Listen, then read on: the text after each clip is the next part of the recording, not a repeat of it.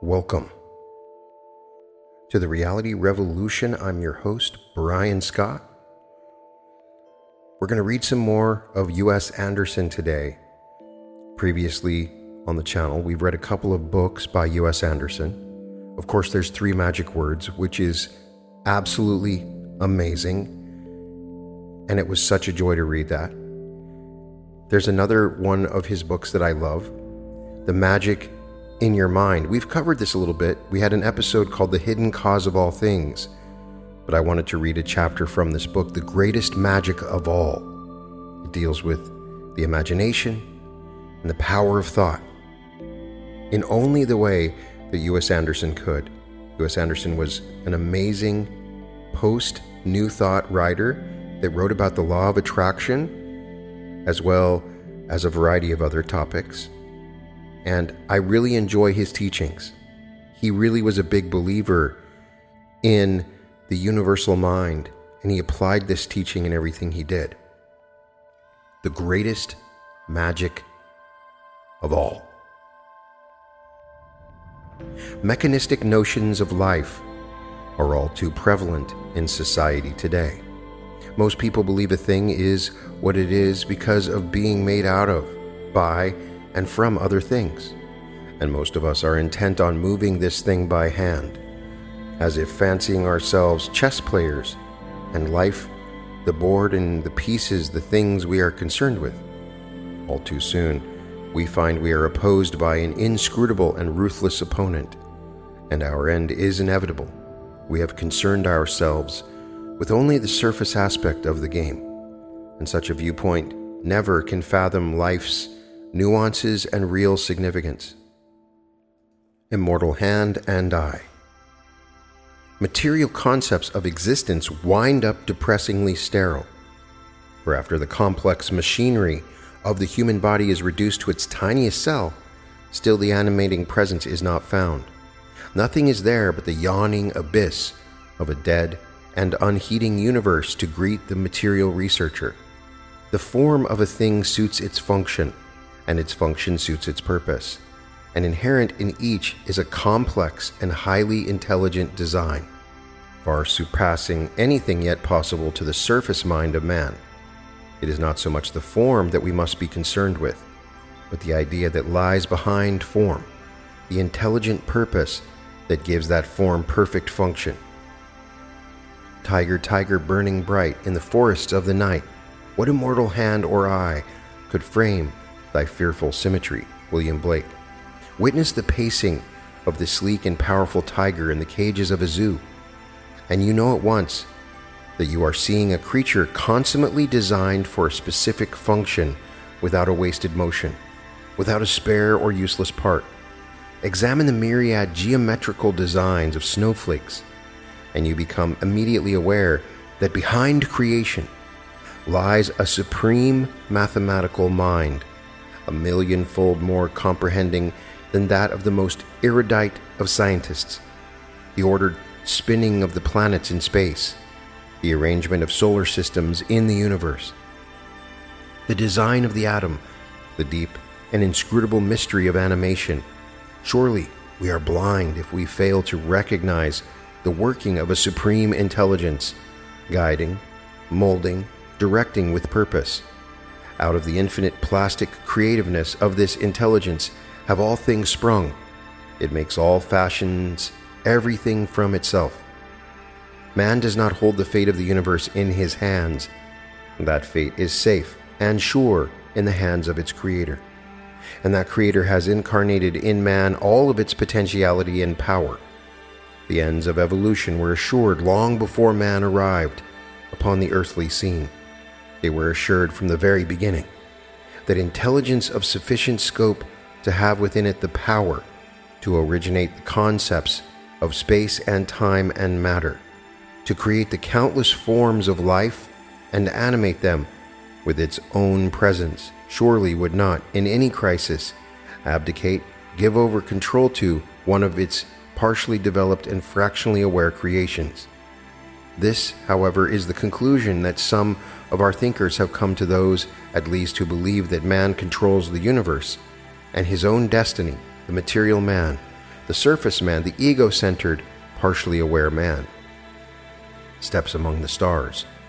There is a hidden cause of all things, hidden because it is not visible, invisible because it takes no special form, fits no special description. It lies eternally and omnisciently behind the consciousness of every living thing, and it determines all fates, all consequences, all conflicts and resolutions. It is not thwarted in a single aspect of its being or purpose. There are within it no loose ends, no unresolved conflicts. It is universal mind, divine intelligence, the secret self that animates every living thing. It is as large as infinity. There are no limits upon its capabilities or powers, and it resides completely and entirely within you. Hidden though it be from your surface mind, it is your own immortal self. This is the self whose steps are visible in the stars, in the infinitesimal and complex design of the germinating seed, in the color and grandeur and bustling energy of evolving life. It brings all forms into existence, crumbles and dissipates them when the idea behind them has been expressed. It is the sole being, the one mind, the solitary life, the only true presence, the one real self in existence, immortal, never born, never dying. The infinite sides of its manifold nature are expressed on the stage of life, and each of its creations contains within it all the essence and power and intelligence of the Creator. Each has within it the secret self. Life taps us on the shoulder. What good is it, a man sometimes asks, to have a self that is so far beyond your comprehension, that isn't even that you that you've always thought yourself to be? There is a very great deal of good. If you focus yourself in the surface mind, then the dimensions of life are forever hidden from you. You do not know where you came from, and you do not know where you're going. You even wonder if one day you might suddenly cease to be. You cannot fathom the billions of miles of distance to the nearest star of the billions of years since the Earth first swung into orbit around the sun. You cannot see the mind of another person, understand what animates a living being, comprehend the purpose of life. All is mystery. All dwarfs the little ego, which literally cannot see beyond its own nose and grasps even that but vaguely, unless we are as uncomprehending as cows in the field. We cannot help but be sick when we live focused in the ego. The world is just too big. Fear and futility and guilt and frustration are our daily lot when we are small and inadequate, and know that we are small and inadequate. We may be mice and roar like lions, but we will soon know that we are mice if we live absorbed in the ego. Life taps each man on the shoulder. He either listens or he gets knocked down. No individual reigns supreme. We are all part and parcel of one mind, one self, one supreme intelligence. And inasmuch as we understand this transforming fact, that intelligence enters completely into us and possesses us and uses us for its work in the world, so that we perform to the zenith of our human capabilities. Tunnel vision. Implicitly in the universe is first cause, original impetus, and this first cause is a primal intelligence from which all things have sprung. It is involved in expressing itself, and the result is the infinite variety and design of life, the endless series of evolving forms that inhabit the world. Each form is not a separate creation of the original intelligence, but rather is an expression of it, so that there dwells in each the original intelligence itself, masquerading as the form and limited to that extent, but in essence remaining infinite and eternal and omniscient. You are not the limited surface self and ego that you have always fancied yourself to be, but you are that very primal intelligence that has manifested all the forms of the universe. Reflection on the nature of intelligence and consciousness reveals why this is so. When our attention is focused upon a certain thing, inasmuch as our absorption is complete, we become the thing that has our attention. This tunnel vision quality of consciousness is responsible for the remarkable phenomenon of hypnosis. Where hypnosis is deep and consciousness may be directed toward a single object, subject becomes object, and does not know himself in any other way. If told that he is a duck, he quacks and waddles. If told that he is a bear, he growls. If told that he is a statesman, he delivers orations. He knows himself only as a duck when a duck, only as a bear when a bear, only as a statesman when a statesman. Surely universal intelligence itself must be so absorbed in each of its manifestations, becoming the thing it has become with complete amnesia for its true state and all other manifestations of its nature. This is why we do not know what we truly are and become the thing that our consciousness is focused upon. Conceptual universe. It would seem that universal mind or primal intelligence has the ability to become anything it would become, or rather, that its inherent nature is to become anything that takes root within it as idea, as thought. The existence of this universal mind must be purely mental. Chief and perhaps solely its activity is thought. It is thinking, and each of its thoughts is manifested as a form in the material world. Each thought contains within it all of the intelligence of the thinker, so that a thought is a thing capable of developing other thoughts. Thus, if a man is a thought in the mind of an eternal thinker, then all of the intelligence of that eternal thinker is latent in the man, and thus the seed of liberation from a directed and focused consciousness is implicit in each of us. We can, in effect, become anything, do anything, since behind our focused awareness lies a universal and omniscient mind. The seed of all possibilities lies within us. Short arm needs man to reach heaven, so ready is heaven to stoop to him. Francis Thompson. The metaphysical aspects of the relationship of universal mind with your own surface mind must be grasped in some manner before it is possible to free yourself from bondage to sensual reaction and slavery to circumstance. It is perfectly all right to admonish a sufferer from circumstance to think positively, but all too often he has not the resources within him to accomplish this, any more than he is able to take arms against the physical events that attacks him. It takes a wealth of spiritual resource to produce the courage necessary to free the soul from bondage to the surface self. And it takes a heap of courage to sustain one on that leap into the void of absolute freedom that comes with complete reliance on the secret self. Generally speaking, motives of monetary gain or personal ascendancy are simply not sufficient to produce the drive necessary to promote unity between the secret self and the surface nature. When we desire things through selfish motives, we narrow our perceptual horizons to where it is impossible for us to glimpse the vast and powerful being that dwells within us. We can be beaten into complete submission, into abject humility, but such cessation of the urgings of the ego is all too often temporary, and when the equilibrium of our lives has been restored, then the ego gathers new strength, reconsiders its abdication once again, takes over the life to the sorrow of the person within. The only true and lasting conversion to unity with the secret self comes from possessing the facts of the mental and spiritual world we inhabit, so that all mind is seen one mind, all spirit world we all persons one person, and such perception is not accepted on faith or belief, but from a clear perception of the facts as they exist, on indisputable and irrevocable proof. Only mental understanding through increased awareness can accomplish this. The eternal thinker. Life for each of us is exactly as we construe it to be, and this is the mental law under which we live. Similarly, all notions of theology and metaphysics are for each of us exactly as we construe them to be. For the ideas that take root in our consciousness determine the scope and limitation of our consciousness. In short, God is as we fancy him to be, and we have only to change our notion of him in order to change him. He is idea only because he is mind, and that idea, which is the largest, the most perfect, most workable, clearest, is therefore the nearest approximation of the Godhead. Our illness is caused by the little way we are able to see, and only as we enlarge our vision, push back our horizons, are we cured.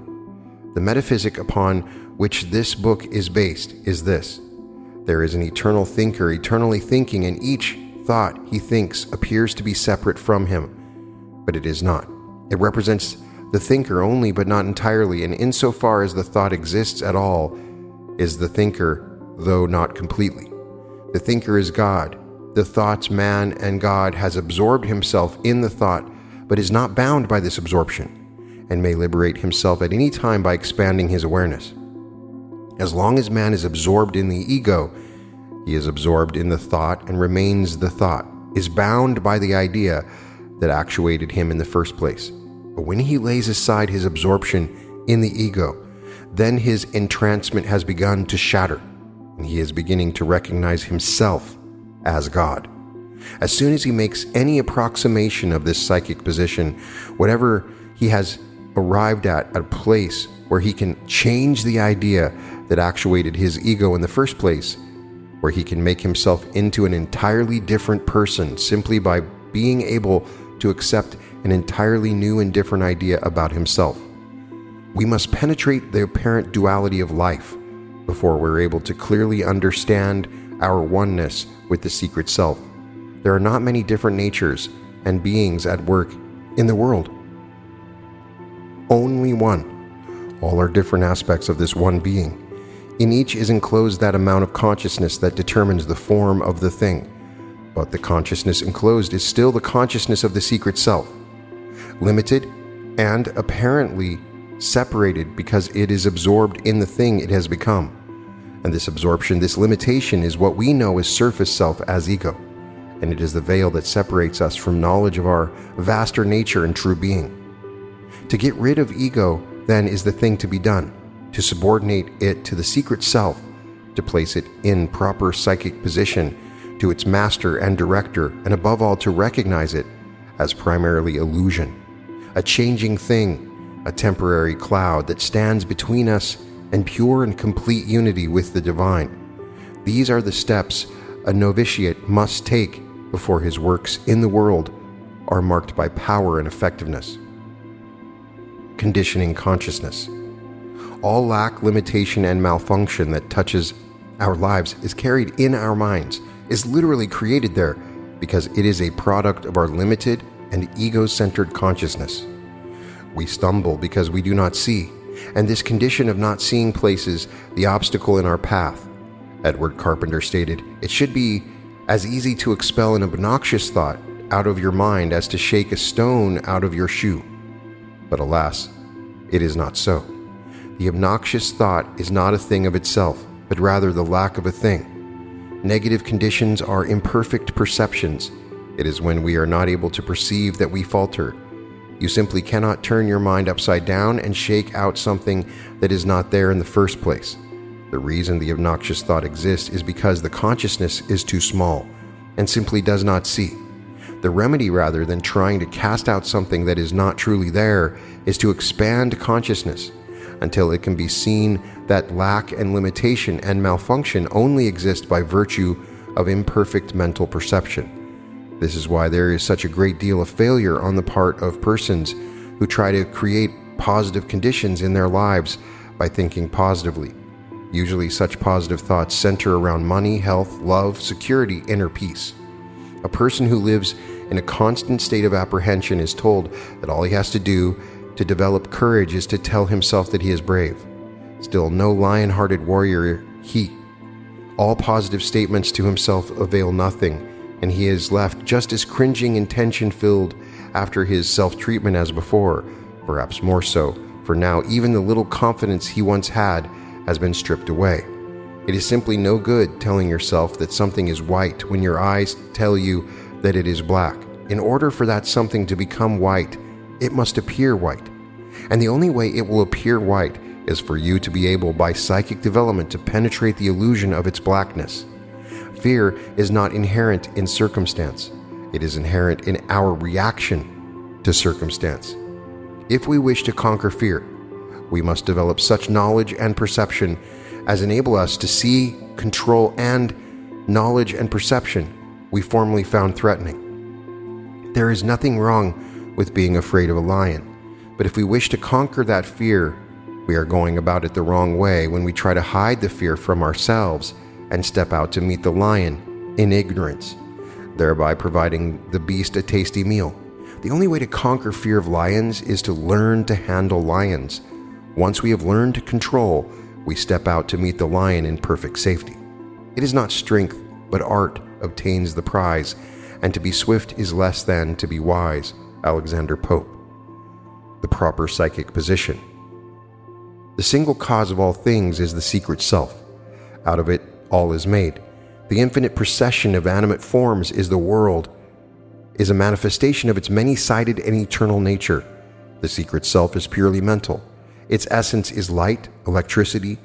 It is signified by the enormous at-balance energy in the atom, by the curious invisible prison that locks molecules into certain form and gives them the shape of a tree, a rock. The wonderful, emancipating, hopeful fact is this: the interaction of the secret self with its creations is the cause of evolution in the species and the cause of evolution in the individual. A man can change himself, make himself better by achieving proper relationship with it. What is this proper relationship? It is not a groveling debasement, not a tearful submission, not an abject resignation. It is a conscious and controlled turning over of the life to a power more fitted to use and develop it than the ego of the individual. The ego remains, to be sure, the surface mind remains, but subordinated now vehicles of a greater power, a vaster consciousness than directed the life before. To find the proper relationship between the ego and the secret self is to discover that psychic position from which all things are possible, that vortex of energy and creativeness that makes a giant out of the most humble of men. Learn to listen. There are voices that speak within the soul. When you consciously give over direction of your life to something other than the ego, the voice of the divine becomes unmistakable. Inner sight comes with the inner voice so that you will intuitively perceive the truth in situations where formerly it was hidden.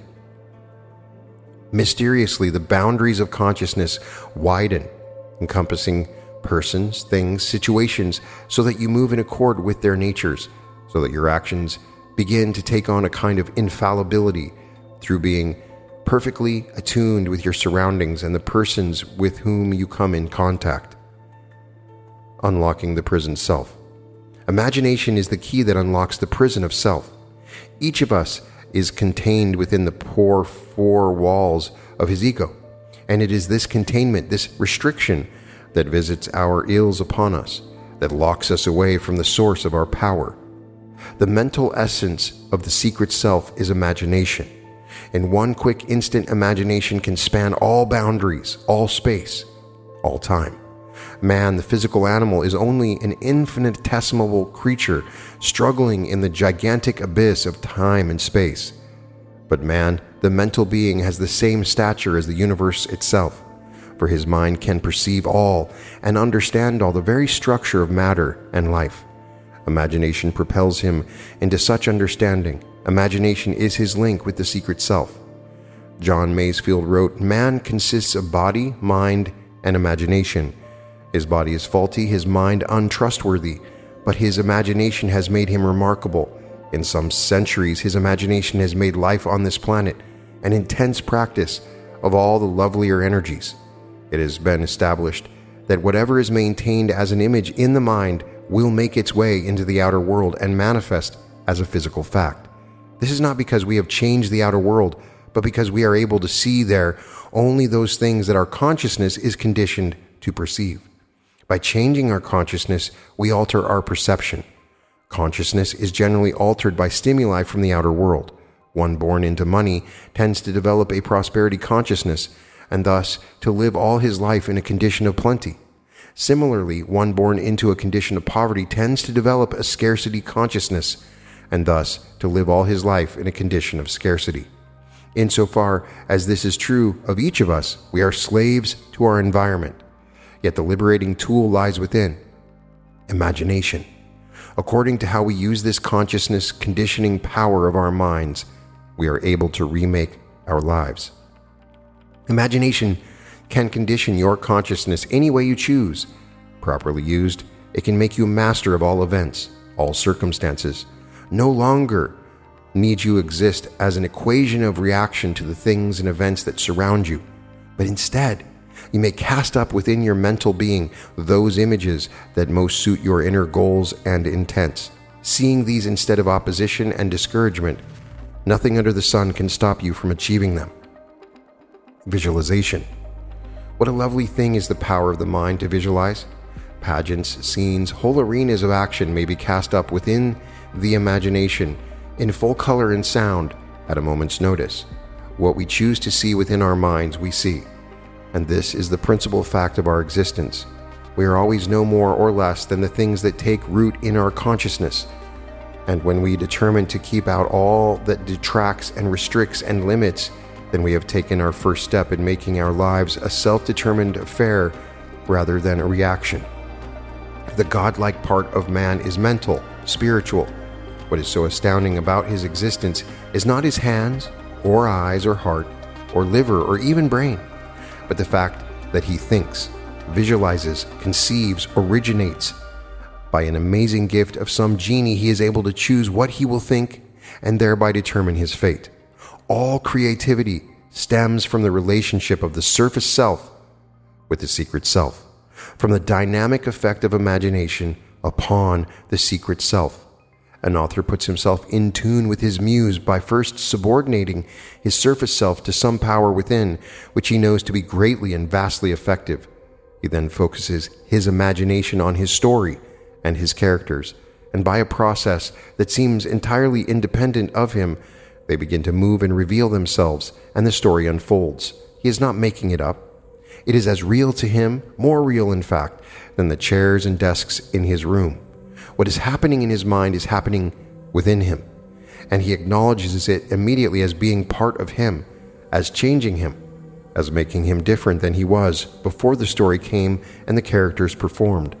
Upon the moving screen of his mind, an intensely significant and highly symbolic drama is played, for what he visualizes there is taken unto him and becomes a part of him, and his consciousness is altered by it. It is not the author who creates the book, but the book that creates the author, just as we are all creations of the mental images and ideas and thoughts that have found a home in our minds. The seat of perfection. Each of us is an infant in the metamorphosis of the soul. Through myriad forms and an eternity of changing, we fancy ourselves as concrete things, something with boundaries, unchanging. And when we have occasion to refer to ourselves or examine ourselves introspectively, we believe we know what we refer to and are adamant in our avowal of self. The truth is, we neither know ourselves nor are we the same from one moment in our lives to the next. If we think of ourselves as bodies, our changing self becomes apparent.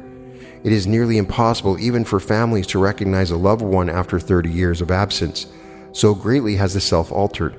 And a little reflection upon the changing quality of consciousness is sure to give us some insight into the numberless selves our surface minds and egos have become since first appearing in the world. First the infant, mulling and puking, then the schoolboy with his shining morning face, then the lover sighing like a furnace, then the soldier full of strange oaths, then the justice in fair round belly, then the lean and slippered pantaloon, then second childishness, sans teeth, sans eyes, sans taste, sans everything. Shakespeare indeed perceived the many masks donned by the secret self in its journey through life, and the man who points to himself and charging his surface mind and ego to be recognized says, I am this, or I am that, only bespeaks his tendency to become like the image in his mind. The rest is illusion. The emerging knowledge of self naturally brings with it a fear of the vast and impenetrable universe. There is no such fear in a cow who, chewing cud and contented with pasture, does not know itself as a cow or as anything.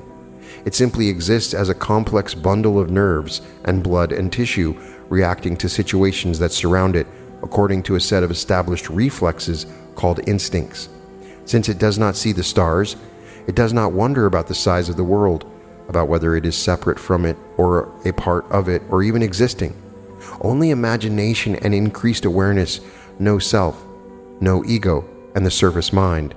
And this knowledge, this contained and refined consciousness, makes man different from all other forms of life.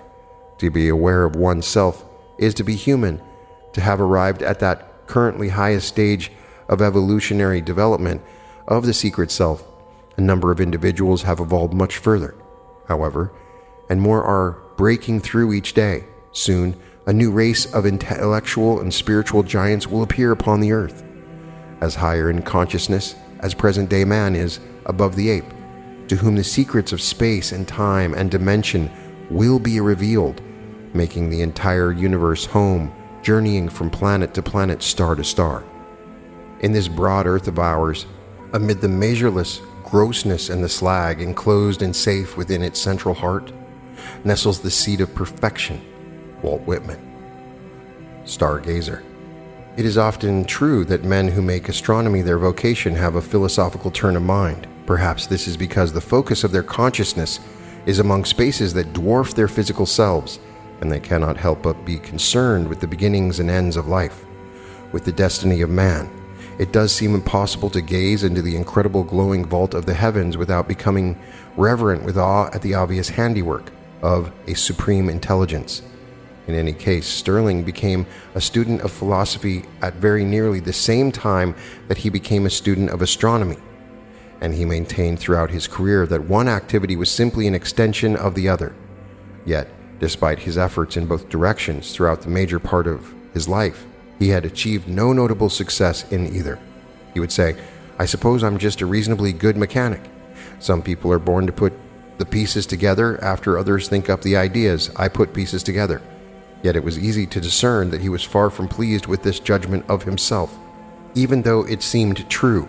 In whatever observatory he worked, he was given chart work to do. Theoretical probabilities and exploratory work were left to others. Even in his philosophical endeavors, Sterling took a path. He became like a walking compendium of all the philosophy ever written. He could quote page and number from the works of Plato, Descartes, Hume, Locke, Laozi, the Bhagavad Gita, but even though he embraced all, none took root within him, and he professed no particular philosophy. Despite all his learning and all his studies, he seemed an intellectual bog, as if ideas simply would not take root in a soil so barren of germinating power. As it must to all men, time finally brought Sterling to a point in his life where he could look as far backward as it was possible to look forward, and what he saw distressed him. He suddenly was aware that the routine moves of his existence would not be bearable for another thirty years. He decided that either must find some other profession or discover new meaning in the one he had. He sought help. "What is it," he asked, "that I am missing? It is almost as if some ingredient had been left out of me at birth, so that I am incapable of grasping the meaning of life. I see the design in all, in the heavens, in the logic and concentration of man's intellectual effort. But I cannot see what it has to do with me, why the simple fact of my existence has anything to do with the world and what is going on in it." "Can you imagine a world without yourself in it?" he was asked. "Certainly, and I often think it would be much better. If you think it is possible that you once never existed at all, how can you feel you will continue to exist after this life is finished?" "I don't. I figure this is all. When the curtain comes down, that's finis." "What about the design you mentioned, the obvious concerted effort of life toward some common goal? That belongs to somebody else, not to me. I can't even understand it, let alone be a part of it. How can you isolate yourself from the things you see about you? If all of life seems to be part of some central guiding intelligence, surely you can see that you must be too. If whatever is being done here is being done through the incarnations of some supreme being, then each incarnation represents that supreme being and is not different or isolated from it." "Perhaps not," he said. "Logic seems to support you. I can only tell you how I feel, and I feel left out, not a part of what is going on." "Then your trouble must be selfishness." Sterling nearly leaped out of his chair. "Selfishness!" he exclaimed. "I have a wife and four children, and I provide for them all. I serve on the board of my church, on the Chamber of Commerce, and I belong to four service clubs. Seems to me that half my life is spent serving others. How can you say I'm selfish?" "I didn't mean that you lack concern for others. I mean you are over-concerned with yourself. Anyone who completely delimits and isolates his own being is selfish, is egotistic. because he cannot expand his consciousness beyond the limits he has imposed upon it. He has no chance whatever of perceiving his unity with all life, with all beings. How does one go about this? By trying, by making an attempt, as long as you continue to rail against the meaningless of life. So long will you add substance to the veil, for you are insisting the ego. Give it a reality that it does not truly have, and therefore you are blinding yourself with it. Do you mean that simply by trying to know a higher consciousness, one automatically achieves a higher consciousness? Perhaps it is that simple. Certainly when the human psyche opens itself to reception of a knowledge that lies beyond it, then, and only then, is it in a position to receive such knowledge. Is not this change in consciousness? What was closed and impenetrable now is open and receptive. That is the secret of increased awareness. Is this a solitary thing? Must one retire from the active life in order to achieve it? By no means. The best spot of all is the area of your daily work and activity. If you'll get outside yourself in each thing you do and make a deliberate effort to feel and think from the standpoint of others who are involved in events with you, then you will find that door in your consciousness will be opened. Light will shine through. Sterling decided to give it a try. He stated that his exploration of the heavens had always been a thing apart from him. He had peered into space as if he were an interloper, and the only thing that had been revealed to him was that he was an indiscernible speck upon an indiscernible speck. He decided to work on the theory that the entire heavens were within his own consciousness. The idea intrigued him.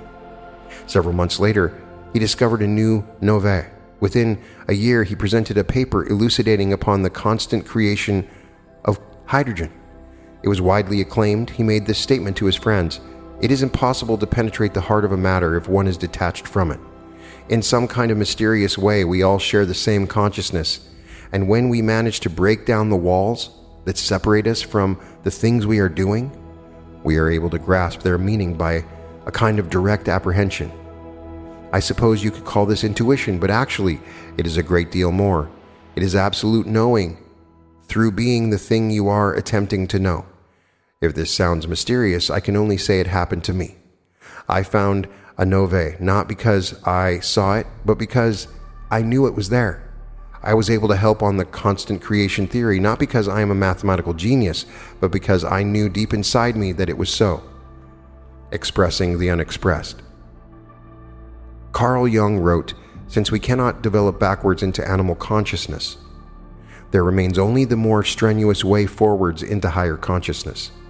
Nearly all human ills, fears, guilts, hostilities, and frustrations stem from the fact that we no longer have the insistence of animals, but have not yet expanded our awareness beyond the limits of our surface selves. As long as we remain chained to our surface selves, life will be a burden which we are not fit to cope with." Strange how different it is to convey this simple message. The delusion of separate ego self is so strong in many people that no amount of persuasion, example, or proof can dissuade them from their illusory consciousness.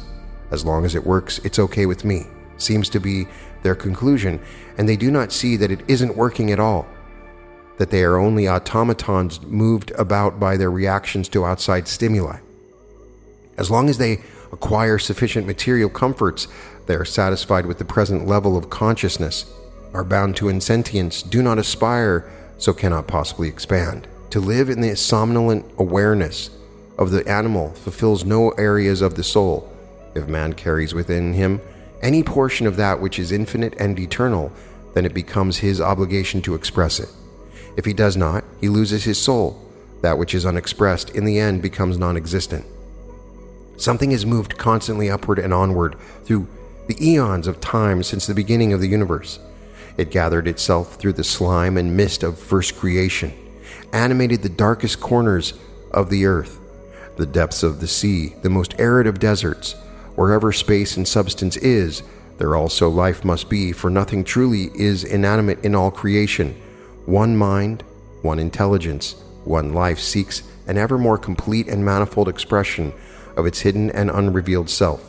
All things are made from one thing, develop in one direction, and all paths converge in some infinite place where each shall find his home in the heart of the secret self. We are that very thing that has fashioned the earth and the planets, whose infinite intelligence and myriad design is found in the complex geometry of four-dimensional space, the complicated cohesion of the atom. We have only to resign the mask we present to others and ourselves to let go of ego and seek residence in a wider range of consciousness, and there will be revealed to us at once a living universe of which we are not only the center, but which we completely contain. Higher planes of consciousness. There are planes of consciousness that no one yet has penetrated. Waiting for the intellectual adventurer is a whole host of unexplored realms of the mind. Man may have crossed the oceans and visited the poles, may even now by venturing into space, but thus far he does not even know his origin or his destiny. These lie hidden in the dormant layers of his consciousness. The unavoidable cause of all things is mind. Before anything material, anything substantive was ever made, there had to be prior knowledge of such creation, and that prior knowledge could only be held by an intellectual being, a mind. It therefore follows that in the crucible of creation, the thought always precedes the thing, that thoughts themselves are things in the process of being formed. The nature of existence is to be conscious. To be conscious is to think. To think is to give form to thought, for all consciousness is motor, and the moment a thought impresses itself upon consciousness, consciousness sets about giving it form. Everything that exists then exists by virtue of consciousness. It is made from nothing, but primal intelligence exists because it is idea or thought in the mind of primal intelligence. Insofar as the creation of things embodies a degree of the primal intelligence, the thing so created and the intelligence so embodied approximates the intelligence of the creator. The thing created becomes ever more like its creator, is only different because of the limitations imposed upon it by the idea which gave it form. Power to change. Insofar as increased awareness creeps into each created thing, so there comes to it a liberation from bondage to the idea that originally gave it form. So it becomes possible for the created thing because of its reaching out to unite with the dynamic of primal intelligence, to achieve the power of that intelligence in direct ratio to its apprehension. In other words, a man is not bound to his limitations because he has been created a certain way. He can turn to the wider consciousness that lies within him, call upon it to manifest in his life, to expand his awareness, perception, knowledge, effectively becoming a different and better person than he thus far has grown to be. Surely this must be the purpose of life itself, that the created expressions of some great and primal intelligence grow into full knowledge and awareness of that intelligence, and by so doing unite. The world and all within it is the expression of the divine, which is never more than partially revealed in each of its numberless and varied expressions, but which is fully inherent in each of those expressions. All the power of the secret self lies within you. Some tiny portion of this great creator was not cut off and installed. All of it is hidden within you, lies dormant there, ready and able to enlarge your life to the same degree that you are able to free yourself from ego-imposed bonds. The hidden cause of all things is the primal mind that lies behind creation, and it delivers to each creature according to the consciousness of each creature, according to the image in the mind. What we are witness to in the world is an incessant parade of thoughts becoming things, not because thoughts create things, but because we only perceive the things that occupy our consciousness as thought. In essence, all things possible of mental visualizing are already in existence, for in order that they be visualized at all, they must already have been conceived in the mind of the ultimate intelligence. Therefore, there is no such thing as a new thought or new idea from the standpoint of the secret self, but each idea or thought is only new from the standpoint of the individual consciousness which apprehends it. As soon as this idea takes root in the individual consciousness, the individual soon perceives its material counterpart in the world. It then seems that the idea created the thing, but in actuality, the thing was there all the while. It existed in the mind of the secret self and awaited only perception by the individual consciousness. We see only what we are. It is established fact that half a dozen people can stand on a street corner and each see things that are imperceptible to the others because of the different qualities of their consciousness. One man might be a realtor and be primarily concerned with the value of a vacant lot. Another might be a doctor and be preoccupied with the erratic gait of a pedestrian. Another might be an advertising man with his attention focused on a vacant billboard atop the drugstore. Still another might be an old lady concerned with the speed of the traffic. There might be an automobile salesman whose attention is riveted upon the new model of a competitor. There might be a contractor who observes that the drugstore needs painting. Such a list is endless. Because of the infinite variety of the human species, it would surely be impossible for any two people out of any number of combinations to see exactly the same things on the same street corner. What we see is always a result of our consciousness. We see only that which already has been cast up as mental image in our minds, and we see only that which we are. There is no liberation from this fact. It is the basic law of existence. It can be used to restrict consciousness, or it can be used to expand consciousness, but work it must, and always, by using it, and we cannot help using it. We either shrivel our souls or expand them. There is no in-between. We are cursed or blessed from within, and upon the judgment seat sits our ego, a false judge to be sure, an illusion to begin with. When we subordinate ego to secret self, then we are able to expand consciousness and increase awareness, to fully use the law of growth and power. But as long as the ego remains king, that long will be slaves to a tyrant which imprisons our consciousness within narrow boundaries. Trailblazers. The path that mankind treads toward discovery of unity with the secret self is sure. Such discovery is the goal of evolution.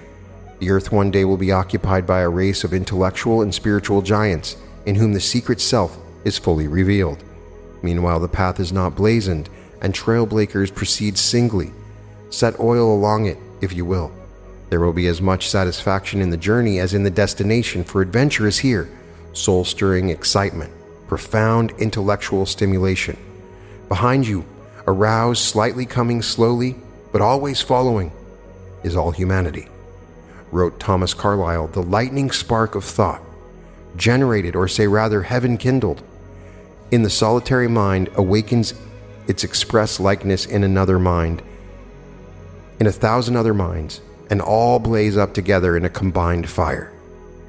And this concludes this chapter, The Greatest Magic of All by U S Andersen.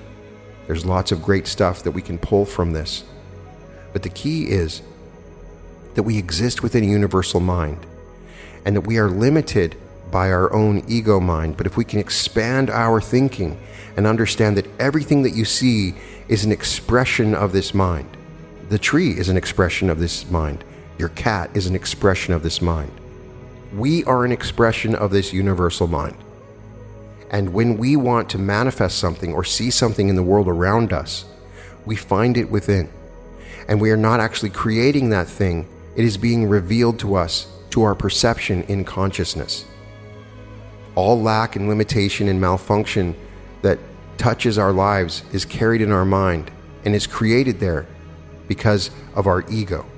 And so if we can release these lack thoughts, these fear-based thoughts, and think more expansively from a larger scale, understanding who we are and what we are, and we have this secret self within us that is our true self. The ego individual self that we have now is changing constantly. It's not the same as it was when you were a kid, and it limits our ability to utilize this universal mind. And if we can overcome this ego-based thinking, we enter into a larger world that allows us to manifest whatever it is we want. You can find all episodes of The Reality Revolution at the reality revolution dot com, and welcome to The Reality Revolution.